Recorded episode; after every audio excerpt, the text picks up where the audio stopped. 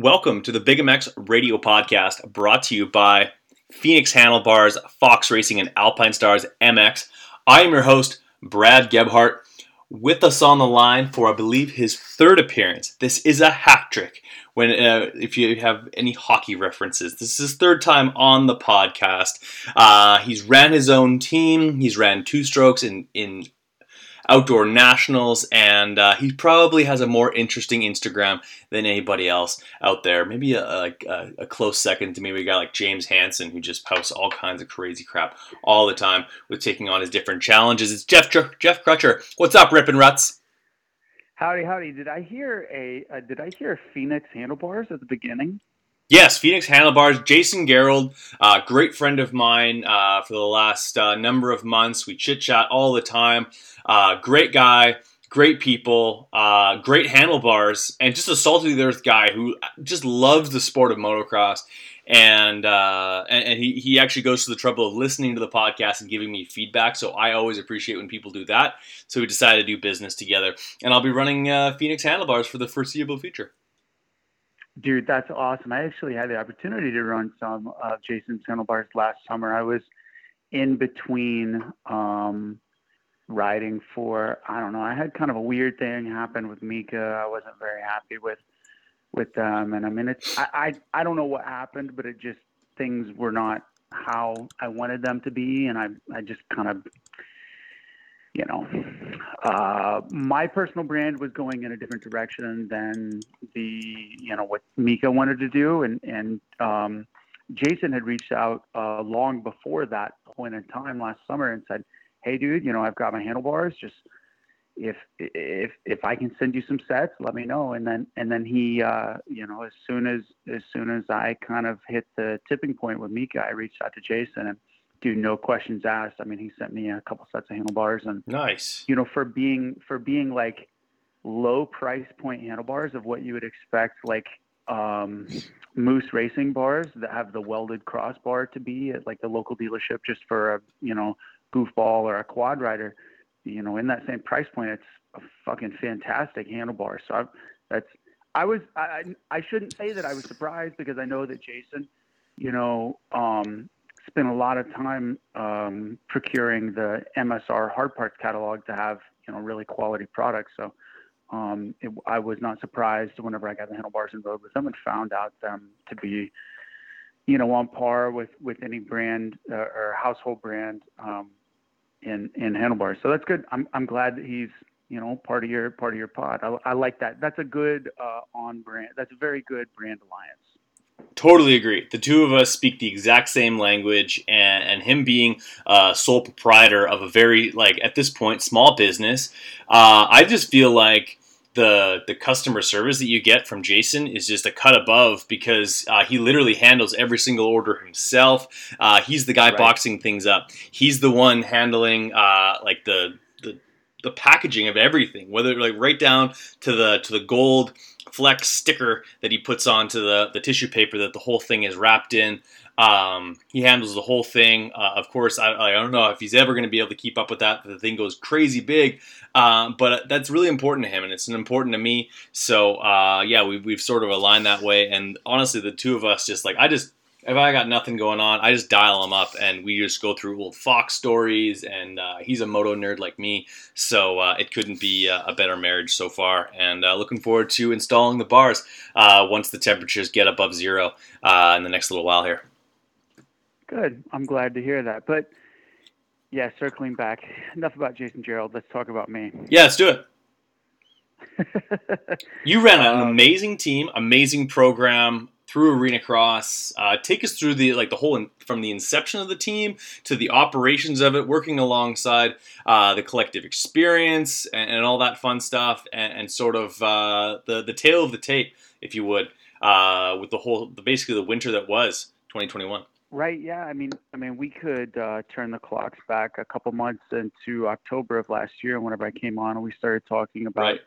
about the team, and then I think we did a follow up right after the first race, and I mean, not that, dude.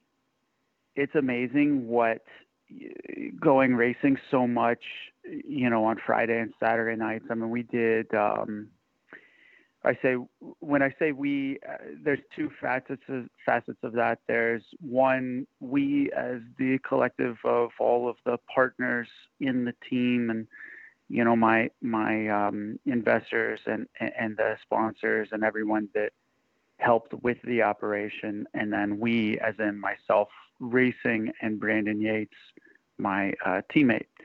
So Brandon had kind of a squirrely season, um, cut his thumb working on a farm implement uh, like one week before the first race, wasn't able to ride. Right. And then um, he came back for uh, weekend number two, and then he uh, competed in five.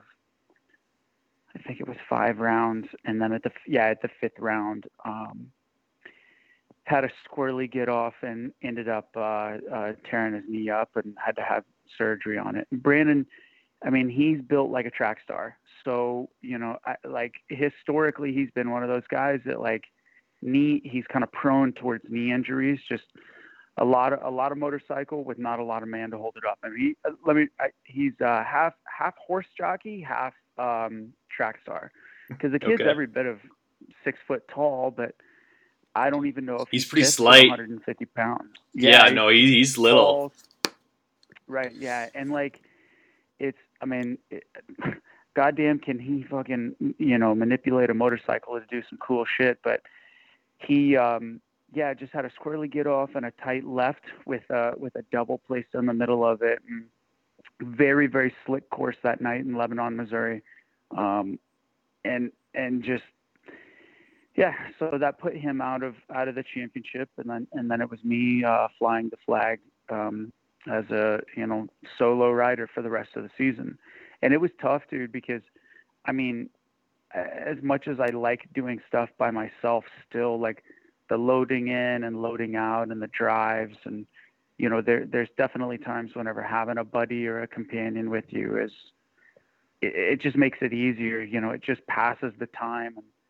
And um yeah there was a few of those drives where it's like god damn dude I fucking wish Brandon was here you know for nothing else than just you know having having my guy with me. And also yeah.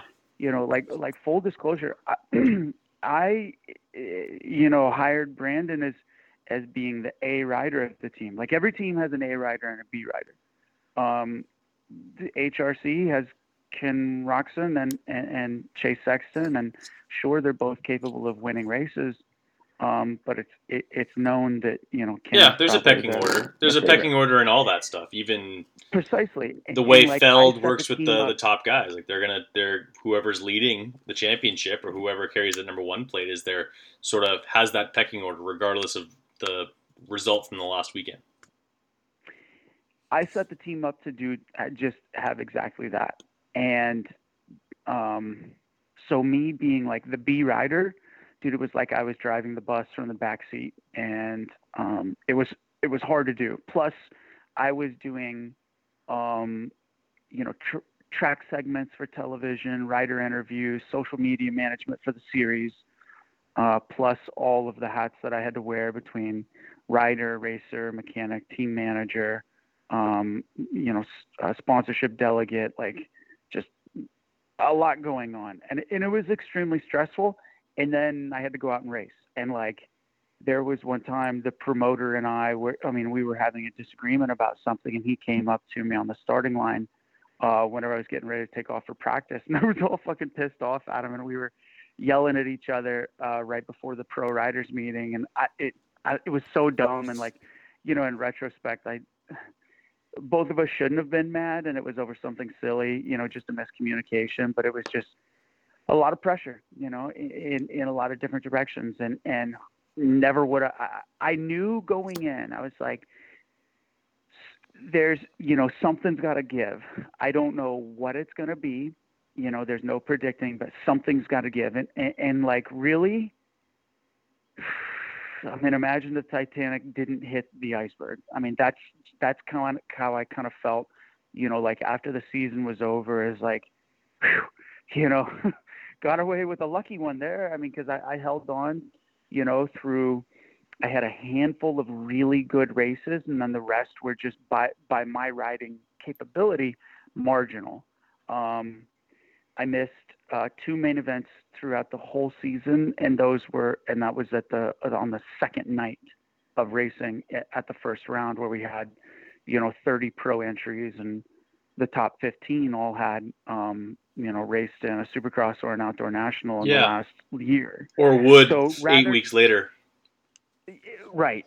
Yeah. Yeah. Exactly. And so um, it was it was tough, and um, ended I ended the season with exactly 500 points, which was good enough for fifth overall. Uh, we combined both 250 and 450 classes, um, and I beat out uh, my my rival Justin Kelly, who is uh, he's two years older than I am, and he rides for the um, DTA. Let me try to think of a couple of his sponsors because we're dropping my buddy sponsor DTA Hoosier Tire. Uh, I know he's running Sunoco Fuel. Um, yeah, uh, Team Green Kawasaki. So, uh, and he's uh, head to toe in the UFO gear. So Justin and I, um, I mean, it, dude, didn't matter. Every like every race, heat race or main, we were one like we always finished in a couple. And the last race of the series, dude, we go we were going in and I had I don't know 11 points overall, and I just skin of my teeth by the checkers of the last flag, Brad. I had two points on him, so yeah, Justin ended the series with 498. I was 500. Hicks was the champion again. Uh, I believe uh, Preston Taylor was second, and and Isaiah Clark third. Brendan Walther in uh, fourth. Um, so we've got, you know, and then Cheyenne Harmon was a, a handful of the races on his TiLube Honda. Um, uh, Grant Harlan, Kevin Moranz, um, John Barry was competitive for a part of the series. Dylan Cloyd popped in, which anytime that kid lines up for a race inside, he's ripping. Uh, Travis Sewell, uh, Chase Marquier, um, Blaine Pickens from Georgia came. Uh, Matt Weekly was at the first round. I mean, like, you know, you start going through the lineup of like some of the guys that we had in the series, and my God, dude, it, it's crazy to put myself in that same, you know, in that same like, um, you know, space, and then to also do it in just like the lineage of arena cross racers um, that can say that they ever got a top five you know whether whether you say PJ1 or we talk Amsoil or now you know either Hoosier or um, uh, the kicker series like do to get top five you start looking around at you know who your classmates with and it's like whoa dude wow that's that's kind of surprising. So um, from like a from a racing standpoint it, you know I feel like I did better than what I initially set out to do. You know, I figured I would be top 10 in points, but to be,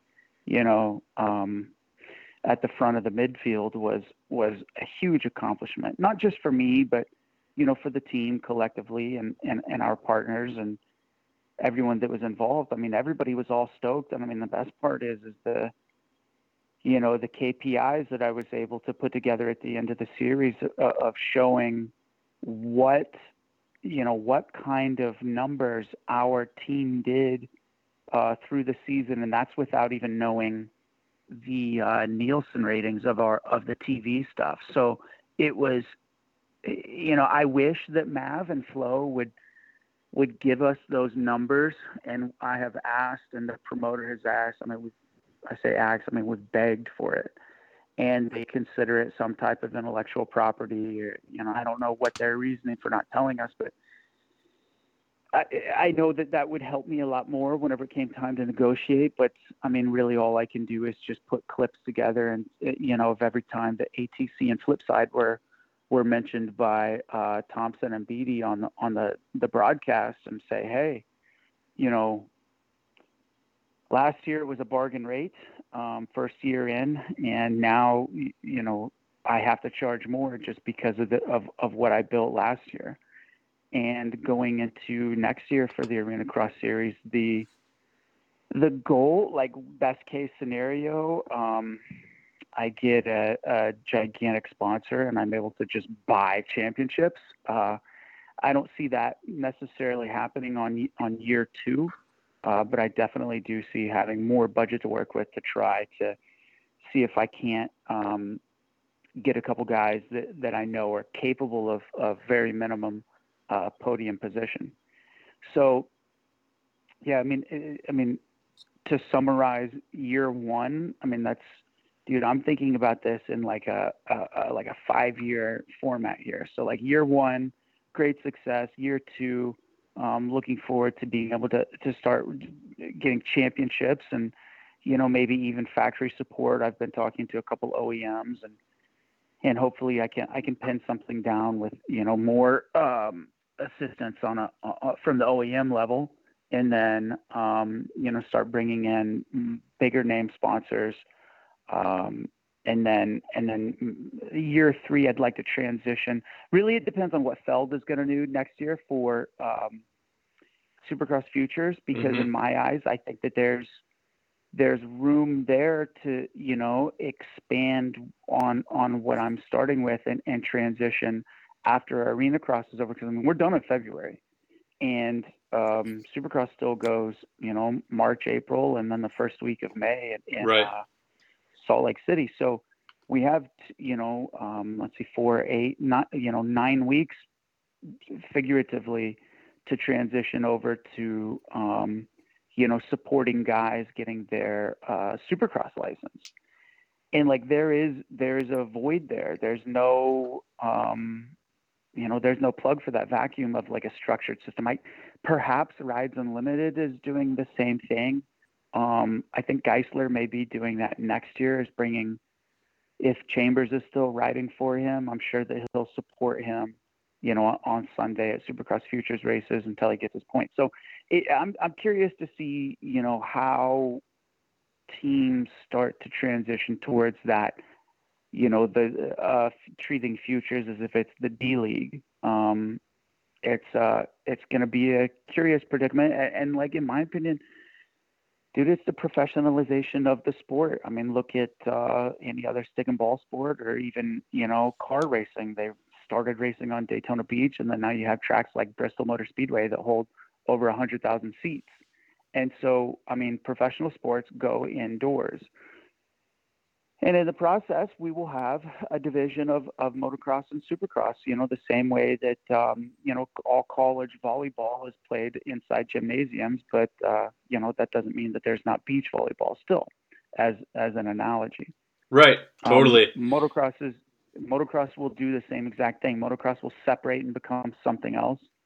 Um, and I, you know, who knows, you know, what MX Sports' plan is. I'm sure they have, you know, a five and 10 year plan on how to, you know, position for that. I'm sure that they're, I hope that they're thinking about that, you know, of understanding, hey, you know what, maybe, maybe we kind of let go of the grip on, um, the professional side of the sport and let Feld, the entertainment company, you know, take over the entertainment aspect of the sport, which it which it needs, and focus strictly on developing, you know, developing motocross in a different direction and perhaps embracing the oncoming wave of electric and and like, you know, just the change that is inevitable in the sport instead of doing what motocross has done for so long and um, refuse to change. And, and, and listen, I, I love the heritage, you know, richness of our sport. But at a certain point, dude, I mean, look at how, like, um, you know, Fox with their uh, recent video with uh, Justin Mulford. Right. There was not a single, I mean, it's one of the biggest uh, um, dirt bike videos in the last couple years, and there was no motocross track in it. So obviously, it's changing. The evolution is happening, and it, I, have said this many times, and this is something I, I live by with my team. And someone that I can't fucking stand told me this, but it's if you dislike change, then you'll hate extinction. And I, I'm hoping that the the industry is, is proceeding forward with that same mindset. And perhaps, Brad, guys our age, you know, the, the next wave of people that will take over the industry we will be the ones that you know embrace that you know like uh, scott stapp and creed with arms wide open i hope that we can do that because yeah. it, it, you know it it, it, we need it. You know, if we want to if we want to move forward and not turn into you know um, bocce ball, then it's it's going to have to be you know just like old men standing around drinking and and smoking cigars. You know, talking about the good old days. That's what I don't want to see happen. So with all that being said, circling back to you know the original question about the arena cross team is you know what was it a success? Yes, absolutely. Um, I'm I'm very excited for next season. Uh, part of me doesn't want to think about it at all whatsoever, just because of the amount of stress that I undertook. Um, but the other part of me is, shit, dude. Um, the day after the last race, or a couple days after, because I stayed in Mississippi and went riding. Um, but as soon as I got home, I finished up the year in review packet and started sending that out to my partners and and some people um, that I feel will be able to uh, guide me in going into next year. And I can tell you that my year in review packet, um, number one, looks like something that uh, would be the feature story in On Track Off Road, and um, has I've got some intellectual property in there that you know I think that there are a lot of people in the industry that would um, die to get their hands on, and frankly, pull out your checkbook. You know, if you want to be part of the program, it's I mean, it does come with, you know, a price and like like let let us all be honest here over over what you know a a partnership or or a sponsorship is and what you know we all can benefit from the program but at the same time like there's certain things that I just can't you know tell people or talk about you know of like what my plans are for the team. And and like um uh, Dave Derringer with MX Culture, um, we had been emailing back and forth about you know unrelated stuff, and and then we started talking about this, and he's like, dude, you need to start coaching, you know, privateers and and amateur riders on like, you know, um, uh, a personality point of like how to you know take themselves seriously and and how to pitch and understand, you know, their own value. And I'm like, Dave, I agree. The problem is, if they need someone like me, well, the per- then they can't afford me. you know, because yeah, exactly for free. But at the same, I can't give away my, you know, my secrets and my my trade secrets and my IP. You know, just because I want to see some Joe Schmo get a deal with a you know, a local landscaping company for a thousand dollars. What am I going to get? Ten percent of that? It's not worth it. Yeah, no, so you I, literally have to take like fifty percent commission to make it worthwhile for you. Exactly, and so I have to kind of you know keep my elbows up to an extent, and you know there are guys that I fucking I want to help so bad, but at the same time I'm just like, mm, I just I can't afford to you know I just can't afford to yet. I'm too small time to you know, until it's like so obvious that what I'm doing is working, then, um, you know, whenever we get to that that bridge, we'll cross it. But for now, it's yeah, kind of kind of guarded, some guarded information. Oh, absolutely. Preach to the choir, man. Like I'm, I'm in the same boat as a lot of those riders. Like I'm, my, one of my Achilles' heels is, is, is being able to ask for the sale. Um, and be able to, to present a proper proposal to a, a, a company that would become a, a would be sponsor and, and, to, to tap into some of the uh, uh, the expertise that a guy like you has, uh, or, or to even implement some of your uh, uh, your ideas and how to do it. Yeah, that would probably cost me in excess of fifty percent of uh, of the total asking price of the of the promotional package. But um, it, it's something that I, I think not a lot, not enough uh, riders have the interest in in actually pursuing. I think that it, they'd much rather sit back and, and uh, like bitch about what they don't have, as well as uh, kind of like squeeze the living shit out of the things that they do have connections to. to uh to to make it work to make it uh like feasible you know what i mean like I, I think of so many guys who um like they'll they'll say like oh it's it's impossible to get money out of the sport. It's, it's impossible this that and the other thing. Uh, and then when it come time to uh, like, like hey let's do a podcast. Let's let, us let us get your story out there. Oh man I got nothing to talk about or or like they completely ghost me or completely just like um, leave me on red. I'm like okay fair enough. Like talk out both sides of your mouth. I'm totally fine with that Uh, but that that is a like a, a, an issue within the sport of guys who have no idea how to market themselves, and then when you like give them the opportunity to get some sort of publicity, uh, they they they sort of leave you holding the bag. So it's um, like we could talk until we're blue in the face about uh, the promotion of the sport and uh, the lack thereof when it comes to sort of your your mid level guys. It's it's so funny. You get guys who like the the guys at the very back.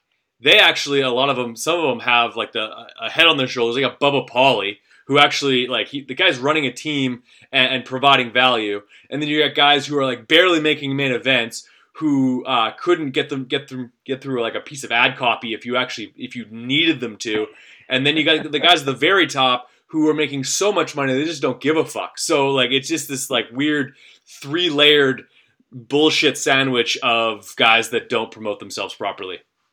Vent over. I, if, while while we're on this topic, I do have a nickel's worth of advice that I'll give out for free. That deal to any and and this is not just exclusive to professional riders. You know, chasing the you know uh, Supercross or or Outdoor Nationals or um, the Triple Crown Series up there. Is the the most important thing that an individual can do, and this is something that you very a very key word that you said about Bubba is providing value. Okay, so number one, understand your position.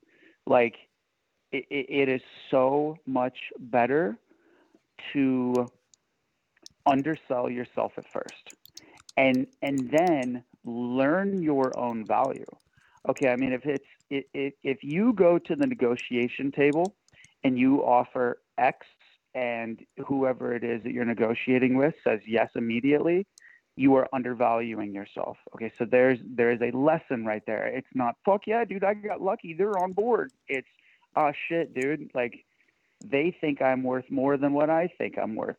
You know, and you have to you have to take that into consideration. But but that's just a um, prologue to this. The most important thing that an individual can do whenever it comes time to uh, negotiate or the best way to start the negotiation process is to ask the potential um, partner, sponsor, investor, what do you need help with? Where are you struggling? What is your issue? And then yeah, you, you find that pain point. Way, eh, yeah, and then you figure out a way to, for lack of a better term, insert yourself into the equation. You provide a custom built solution to their problem. You do not build a solution to their problem. You build a custom solution to their problem, which custom specifically means here's a way that I can help you.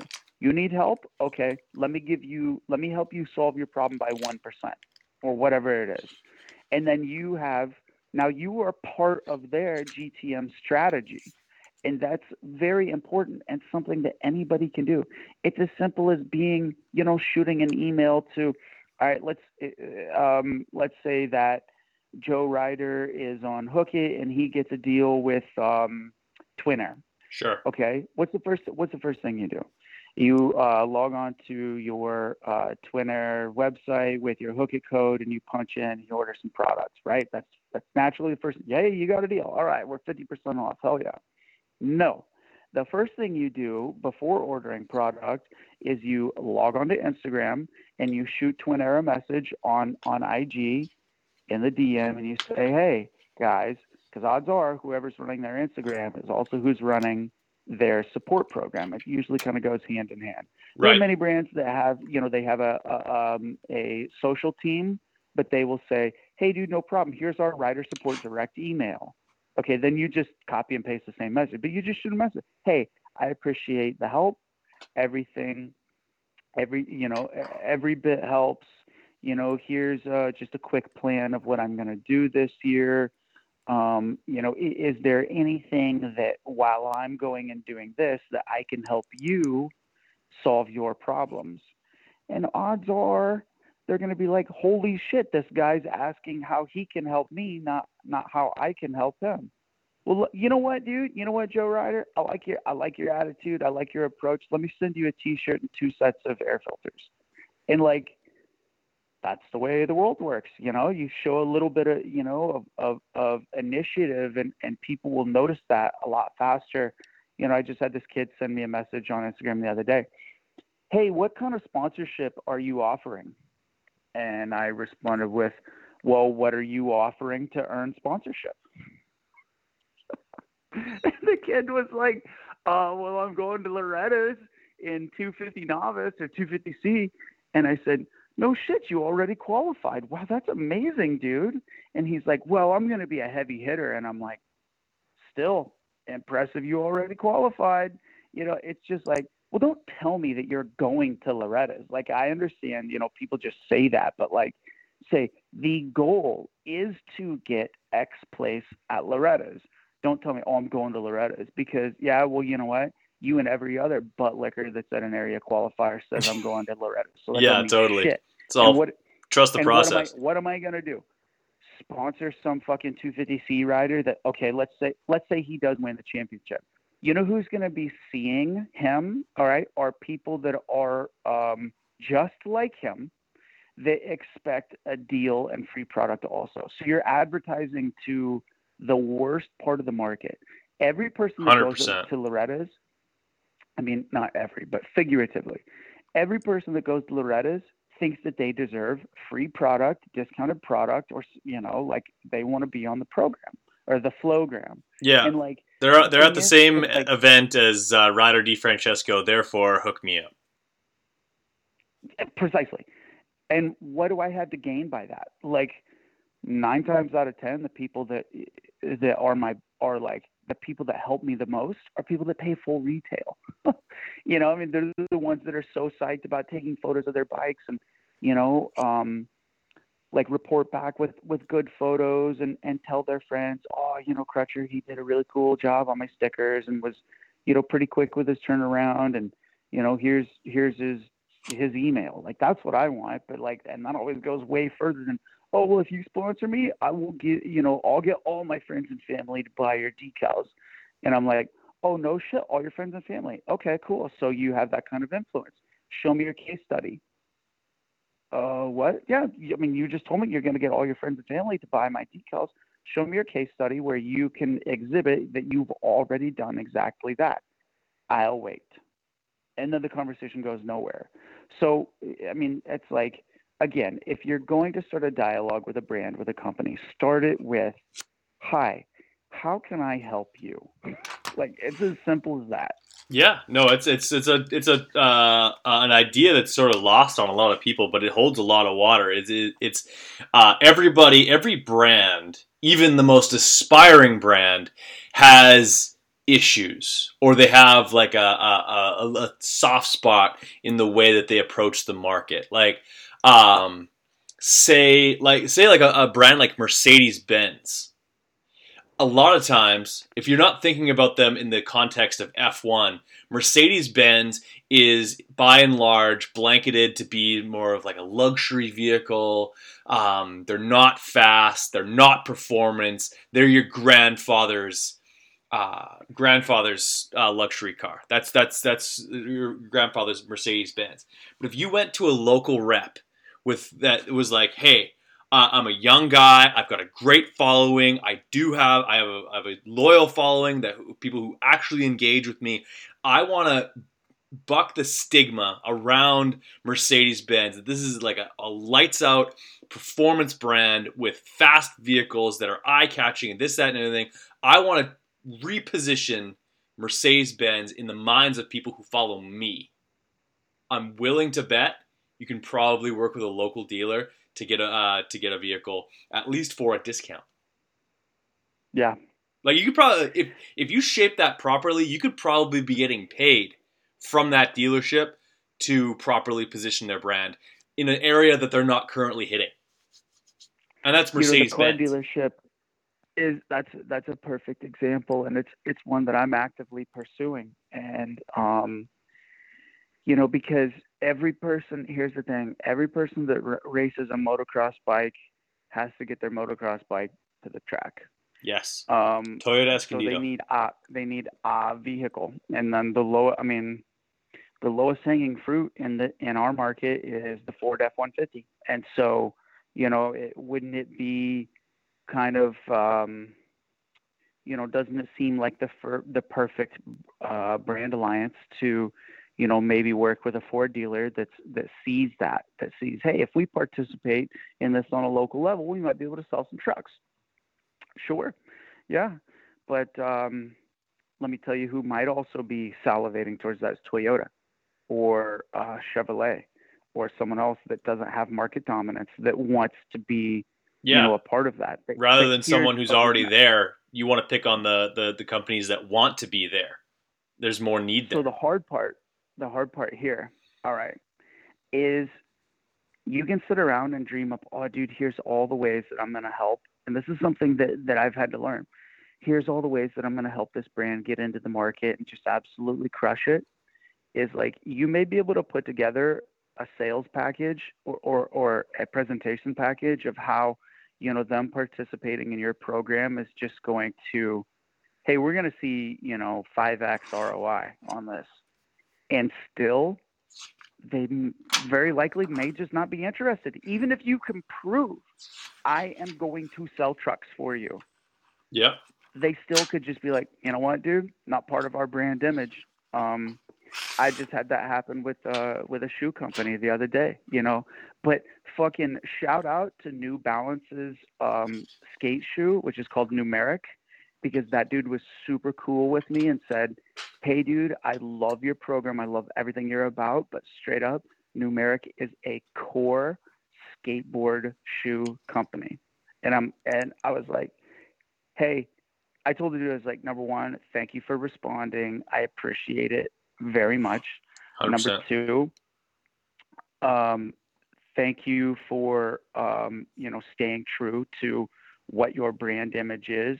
And three, you know, I mean, and this I didn't say this, but like I was just like, I, you know, you never know. You never know. Maybe the, you know, maybe a brand like that can see the cross, you know, the cross market promotion um, paying off. And and like you have to put the bug in their ear and and figure it out. But you know, dude, I mean, it's I've heard um, I've heard a lot of people lately that their thing is, I mean, obviously, you know, they want success, but the easiest way to find success is to um, say it is my goal to go out and hear 10 no's. and like the thing is is if you make it an objective to get rejected 10 times in a week. And and like you can either fail at failing or you can succeed at failing or you can succeed at success. And it's like either to either way that you measure it your odds are if you if you intentionally try to set out to fail not like you know failing to plan as or you know as whatever that saying. Yeah, but like, if you if if you go through the motions of trying to intentionally hear no, all that it's going to do is make you more polished whenever you do hear the yes.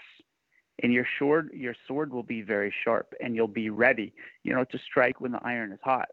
Um, the it's I mean it's um it's a great lesson, you know, and I'll tell you who who could write a book about it is Kevin Moranz. I don't know if you read his his interview with Anton on Swap, um, but Kevin, like, it's a very good insight into Kevin's program and where it's at right now, and and his Patreon subs- subscriber program and a lot of the cool uh, perks and features that he has for you know for crowdsourcing his his racing, and um, you know, Kevin just has that, you know, I don't accept no uh, attitude.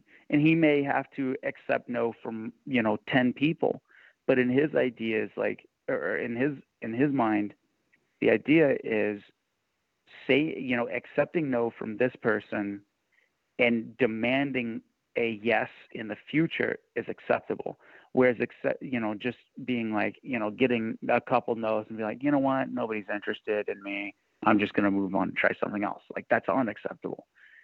And like you have to take that kind of mindset whenever you're doing any type of negotiation is like understanding, hey, this may not work out. Well, I'm going to hope my best. You know, a perfect example is earlier last year. You know, I was I was working on a uh, project with PJ1, and like, it was one of my first big. Um, how do I say it? It was it was one of my first big branding consultations, and um, I knocked it out of the park. I can tell you right now, like PJ1 is still you know, it has some of their marketing practices came from my brain.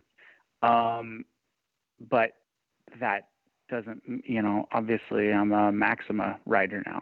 And like, well, why did that happen? Well, you know, the way that their, their um, marketing and sales department wanted to go and the direction that I thought was best for them were very different. And like, it just didn't work out and I had to accept that no. Am I am I bummed? Yeah, because you know PJ1 is owned by a larger petroleum company, um, Blue Devil Products, which is you know a wholly owned subsidiary of um, uh, fuck what is it Star Chemicals, Four Star Chemical, which is you know one of the largest chemical manufacturers in uh, the northern hemisphere, essentially. and so like you know I was I was like okay you know now we're riding the gravy train with biscuit wheels, but it, it ended up not happening, and that's okay. You know, now, you know, moving forward from my lessons with PJ1, you know, instead of being like, well, I guess this is not a you know a uh, avenue that I'm built for. It's well, uh, I'm not taking this as as a failure, but an opportunity to learn to how to make myself better for the next time. Um, and you have to take that same mindset with any dude, even if you're talking about you know, 30% off of grips from Pro Taper, you know, whatever it ends up being. Like it's always, you always have to take that mindset of, I'm going to build on this. I'm going to make it better the next time and figure out, you know, what it is that the, that someone needs and how do I position myself to help them get that. And like, um, you know, you brought up, I don't remember what household brand name it was that you said, uh, Mercedes. Um, you know, in our realm, Fox Racing uh, you know, you're friends with Hoover, and, and yep. you know that like Hoover as as you know global director of marketing. If I mean, Fox's, you know, let us all remember that Fox cashes a lot of their checks off of FlexFit hats sold at um, Tilly's and uh, PacSun.com. Yep. And at the Buckle, you know, hundred percent. And like the average person that owns a Fox hat also doesn't own a motorcycle. And that's, dude, that's awesome. How cool is that? You know, some people like, you know, scoff at that. I think it's the coolest thing that there are people out there that think dirt bikes are so sick that they want to buy. You know, that was like uh, the skateboard craze, you know, in the early 2000s, whenever PacSun was essentially the mall skate shop where you had, you know, independent trucks, uh, t shirts, um, split fire hoodies, and or uh, fuck, Spitfire hoodies um, and Etnies shoes. You know, and I mean, it was just everything was was skate culture or X Games culture, really. Really, yeah. And now for for Fox to you know still be in large retailers at you know REI and PacSun and, and and Tilly's and uh, Zumiez and, and those like major you know um, uh, retailers and yet also still be in core dealerships across you know um, you know North America and, and really all around the globe. Like it shows that you know they have a very complex system, and for you know a, a guy like Hoove, who you know is as much global director of marketing as he is athlete development. Well, it's also his job to bring up you know um, the next generation of you know brand representatives and so, you know, people always ask, what is it that you do for Fox? Why, you know, why do you get to be, you know, what did you, I mean, in, in nicer words, but people essentially say, whose dick did you suck to be Fox at the toe? and you know, what's really funny is uh, how my, how my thing with Fox started was, uh, a good friend of mine, Josh, is uh, the local um, Fox rep, and I was uh, I was uh, um, I got a good deal with Fasthouse, and I was like, cool, dude, I'm gonna you know wear the cool guy gear, and I thought it was super sick. And then I was buying Fasthouse for a for a pretty hefty discount online, and I it just kind of hit me one day whenever I saw Josh at the uh, at the motocross shop, you know, literally hanging up shift gear, and I was like, dude.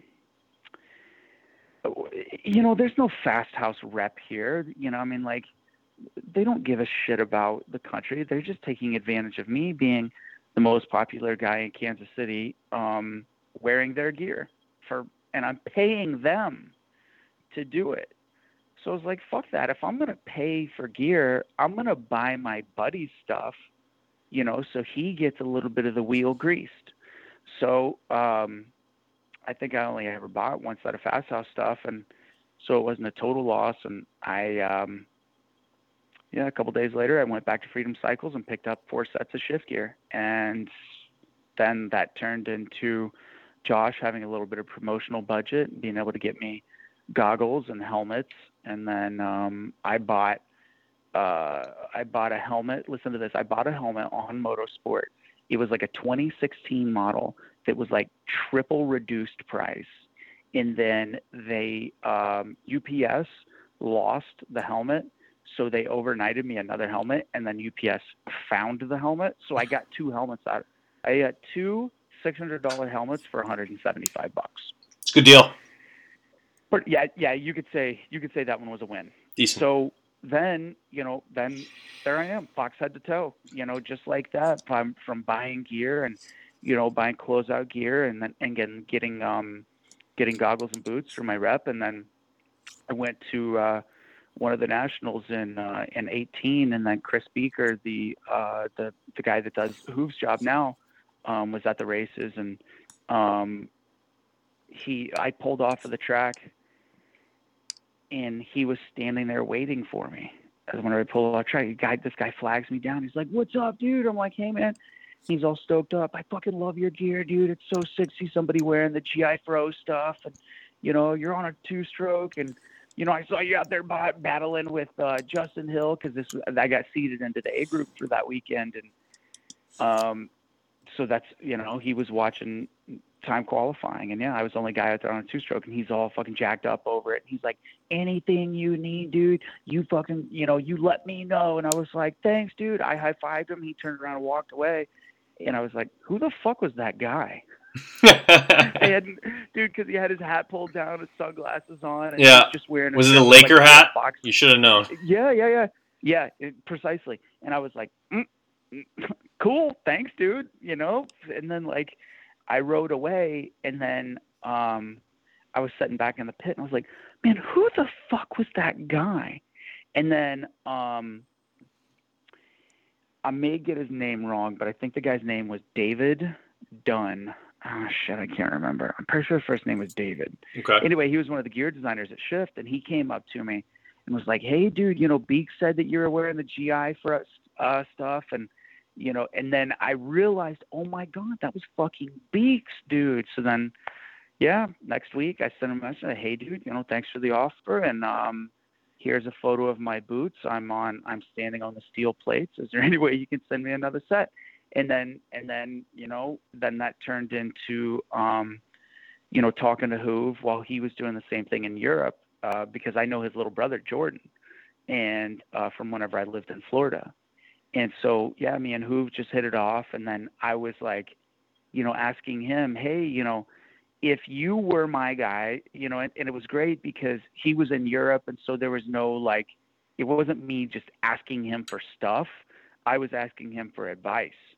If you were my guy, how would you want to be approached? And so, you know, he coached, he coached me quite a bit about, you know, in, interacting with people and just was like, dude, know your, know your position, know your value you know, don't um, don't be afraid to ask, but you know, understand that whenever the answer is no, it's not personal, and you know, just be committed towards the brand that you know you're working with. And and then he called me one day and he's like, dude, guess what? What's going on? He's like, I'm coming back to the states, and I fucking did a cartwheel. I was like, yes, free Fox gear for life. yeah. Not really. That was not. That was not what I really that, thought. But, verbatim. Um, Yes, precisely. I did a one-handed cartwheel. I was in my in my uh, living room, and I took my fly racing shirt off. Just ripped it Hulkster style. Ah, that's too funny. Again, joking, joking. Of course. I don't own any fly racing t-shirts, but um, yeah, it was it was um, that was a good deal, you know. And then Hoove came over to the states, and then he took over the marketing and you know the rider development uh, system, and then now you know um, I kind of advise Hoove on on the the um, pulse of the Midwest over what's going on here, and you know that helps them strategize for you know um, doing beta market shit and um, you know gear launches and just other stuff that I really shouldn't even be talking about. But um, yeah, it, it just yeah. So I, I help him with a little bit of advice if he ever needs it, and then um, I become buddies with uh, Jeff Saygood. There, uh, he's like their category director for motocross, and and then I've tested product um, helmets and and goggles and gear and stuff, and so I have to report back to them with just like, you know, here's here's what, you know, here's what I think of the gear, and it's like my it's it sucks because am I stoked out about the stuff? Yeah, absolutely, but I have to critique it, you know, with great prejudice over you know finding every single detail that I don't like about it, or or that I could see someone else not liking about it, and then I have to type it all up and report it back and you know, hope that that helps them improve the product, you know, and it sucks because really what I want to do is blow them and be like, dude, this is the fucking best product ever made. But, you know, they, they don't ask me to, you know, be their cheerleader. They ask me to critique. So that's what, you know, that's what the deal with Fox is, you know, and then obviously I'm still an athlete. So I'm, I'm still out here racing and, and, and, um, you know, having weekends like I did last weekend at bar to bar for the first round at the, uh, Kansas Motocross Championship Series where I ended up sweeping all four motos, which was no easy feat, dude. Kansas has some. I know that Kansas is rather off of the map, and we're here in the middle of the country, and it's not the heartbeat by any means, but um, that doesn't mean the pulse isn't strong here. We've got some really talented guys. Um, you know, I mean, there's, I mean, there, we just have some heavy hitters here in the middle of the states, and and there are a lot of people, you know, that just kind of thumb thumb their noses at the middle of the country because we're just, you know, rednecks, corn fed with with um, a beer in one hand and a a um, you know, yeah, corn stalk in the other. And so I get it, but at the same time, you know, ask any major motocross company where the bulk of their sales are going, and it's to zip codes that start with five, six, and seven, and that's the middle the middle states of the country. And so, um, it's uh, yeah, I mean, motocross is live and well. I mean, shit, dude, we had we had the um, there was a race in Kansas City, the Midwest MX uh, series at Midwest Extreme Park, and there was um, you know several hundred entries. And we had over 400 at bar to bar with uh, eight pro riders in the pro in the pro class, which you know for a Kansas race is healthy. And then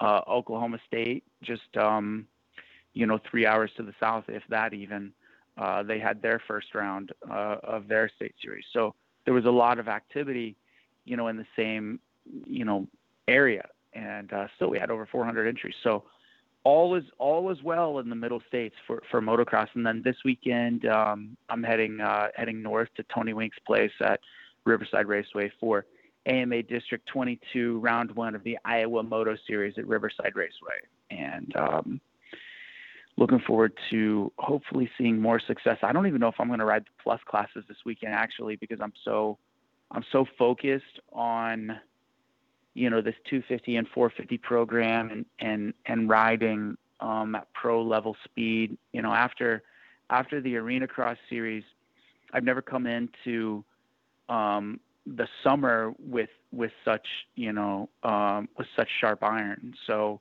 I want to really just go all the way in, you know, while I can. Again, striking while the iron's hot. And um, after doing, you know, 32 main events over the winter, and then, um, you know, I, I like I fear no gate drop, I fear no first corner, I fear no contact. I mean, it's like, and I'm and I've been, you know, on the training program, and and and I'm ready, you know, and I think that all that, you know, adds up after you know and seeing it last weekend um, some of the shit that i was doing on the motorcycle was was above what i think i've ever done and you know um, i would reference uh, rc but instead i'm going to use the uh, Dusty Klatt route of Ooh. just, you, you know, I mean, Dusty took no prisoners whenever he was the champ. I mean, he, you know, I mean, he with a strike hard, strike fast, and you know, be aggressive, feed off of the peg. Don't care if you know if you're hitting bar stop, and you know, I, I'm just going to pass right now. You know, I mean, it's just you just kind of have to have that honey badger attitude of right here, right now, and if I go off the track, I don't give a shit. I'm going to strike again. You know, and that's what I had to do this weekend. 450 Moto 2. Uh, got banged around in the first corner. We had a little bit of a come together. I came out of the first corner in sixth or sixth or seventh of eight guys and passed one guy immediately, then uh, another, and then going into the back half of the track, I was in fifth. And in one section, I went from fifth to first place, and then went off of the track just because I fucking didn't let off. I didn't care. I'm gonna try, I'm gonna shoot it and try to make it happen. Didn't work. Came back onto the track in second, and then just went for it again and tried making another pass and made the pass, hit a braking bump, ended up on the front wheel, squirreled me off to the side of the track. I had to go outside of the berm and drop back down to fourth. And then I had five laps to, um, uh, or essentially, we'll call it 11 minutes to make my way up to first place, which I, you know, ended up passing uh, the uh, UPS Kawasaki rider of uh, Braden Brunk on the 175 and, and made him made the pass on the last lap fuck, dude, it was a gnarly race. And like, this is a whole new mindset for me. And I think a lot of it is coming out of that, you know, that like precision, um, aggression of arena cross mixed with a little bit of that, um, you know, Dusty Klatt honey badger. I don't give a shit. I'm just going to do it right now attitude. And just... like, it's exciting.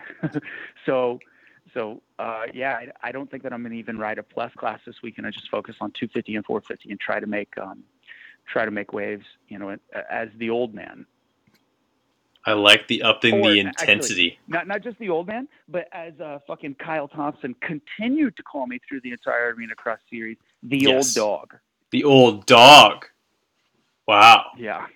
Uh, well, d- it, it sounds like the old dog learned some new tricks, upping the intensity on and off the track uh, yeah. to to position yourself where you're where you're at right now. That's really cool, man. Uh, I got to imagine that uh, um, aiding this like uh, like sudden boost of uh, of ability and intensity is maybe uh, thanks to your good friends over at Gimmick Coffee, who actually like they, I believe their um, their headquarters is actually in your living room. Uh, n- uh, not in the living room. It's in the office. Okay. My office is, uh, yeah, I have, uh, Ribbon Ruts has a uh, shared space with Gimmick Coffee and, um, same warehouse. So that's, yep, same warehouse. That's correct. Yeah, we're, we're, um, cohabitants. We're running a uh, collective operation here. Um, but yeah, yeah, Gimmick Coffee, the official, uh, actually, you know what? No, I'm not fucking using that anymore because this goofball from Kansas, uh, started another coffee company and um, had a very friendly conversation with the guy uh, last year. And his thing is cold or you know canned cold brew, which you know I don't know who who knows who's brewing the shit and mixing it, but and bottling. But anyway, yeah, this guy started a company and he's aggressively approaching um, or aggressively advertising and and and you know he's he definitely has his market of of of you know, the type of person that would put a poster of the Monopoly Man above their couch. That's his thing, and that's okay. not my thing. But he, uh, yeah, he ripped off my tagline after I had a nice conversation with him last year and explained, you know, my tagline, and then he fucking stole it from me. So now it's no longer the official coffee of hard work, because even though it still is, because this guy he ripped it off the official coffee of, and I'm not even going to say the rest of it, but it's essentially the same thing. Um, but uh, yeah, it's just uh, gimmick coffee. The only gimmicks in the name. Fair enough. Well, uh, hopefully the listeners uh, get their hands on that if they need a little pick me up. um, I know you, you've got a, a, a, couple of different really interesting blends and different flavors and some interesting names as well, uh, including I think someone was like it was like a something death punch from above or something along that line. Oh. um, what's yeah, uh, what's what's your go to? Okay, so let me let me explain that. So I have um, I have two roasts. I have dark roast and medium roast. Okay.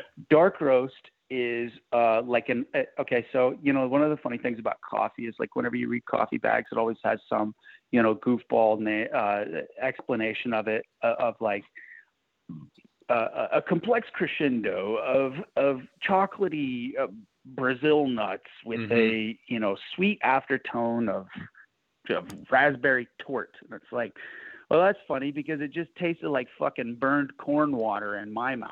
So why are you telling me this? and so, you know, I, I'm just like, I'm not going. I'm gonna make fun of that. So, uh, dark roast is like an underwater explosion at night, and that's right. medium roast is like snake lightning in a bag. Snake lightning. I, I've never tasted snake lightning, but I imagine that it would probably get me going in the morning. Uh, if nothing else, I'll knock your dick in the dirt. Fair enough. Well, like, and that, that's really what we're after at the end of the day. Uh, Jeff Crutcher. At the end of the day, that's what we do here on Big MX Radio. Hell yeah. Um, Jeff Crutcher, Big MX Radio podcast, Phoenix Handlebars, Fox Racing, Alpinestars MX. Always a pleasure to have you on the show. Uh, 80, 89 point, uh, actually, wait, 68.1% of the time we ended up on these podcasts with with uh, some sort of an itinerary or an agenda. And then uh, you always have an amazing ability of commandeering that entire program and and running off into the night with it. And it turns out to be a, a great podcast. This one's no different. Um, looking forward to randomly connecting with you on the off the seat of our pants in, in the coming future. Uh, but uh, final thoughts for us as you uh, make off into the night to uh, possibly start another pot of coffee so you can uh, um, do all that hard work? I would say um, if uh, if you want a tip, don't plant corn in the winter for okay. starters. Deal. And uh, then as soon as you put that one in your piggy bank, uh, check out the uh, what was the ATC Flipside uh, Instagram, which were my um, those are my partners for uh, the Arena Cross team, which it was Arena Cross only. Um, contracts with both of them. Although, you know, big shout out to Around the Clock Fitness um, in the Memphis area. If you are in Western Tennessee, Northern Mississippi, or Southern Kentucky, please check out Around the Clock Fitness. They do support motocross. Um, and and then uh, Flipside, obviously dual chamber water bottle, uh, you know, 20 ounces of insulated beverage on one side. You flip the thing over, and uh, you have uh, dry storage for snacks on the go so you can you can gulp and grub or you can keep a GoPro on the on the dry side keys what you know whatever storage it is that you want to do to keep uh, safe and secure uh, yeah thanks to ATC and Flipside both for being part of the arena cross team for the first year they were a major help uh, moving forward now that it's outdoor season and um, don't say that I'm riding topless. Say I'm riding titties out. Uh, we changed the name to uh, Ribbon Ruts Cycle Zone KTM. Um, so it's RRCZ KTM on Instagram, and then uh, Ribbon Ruts Cycle Zone Power Sports KTM on Facebook.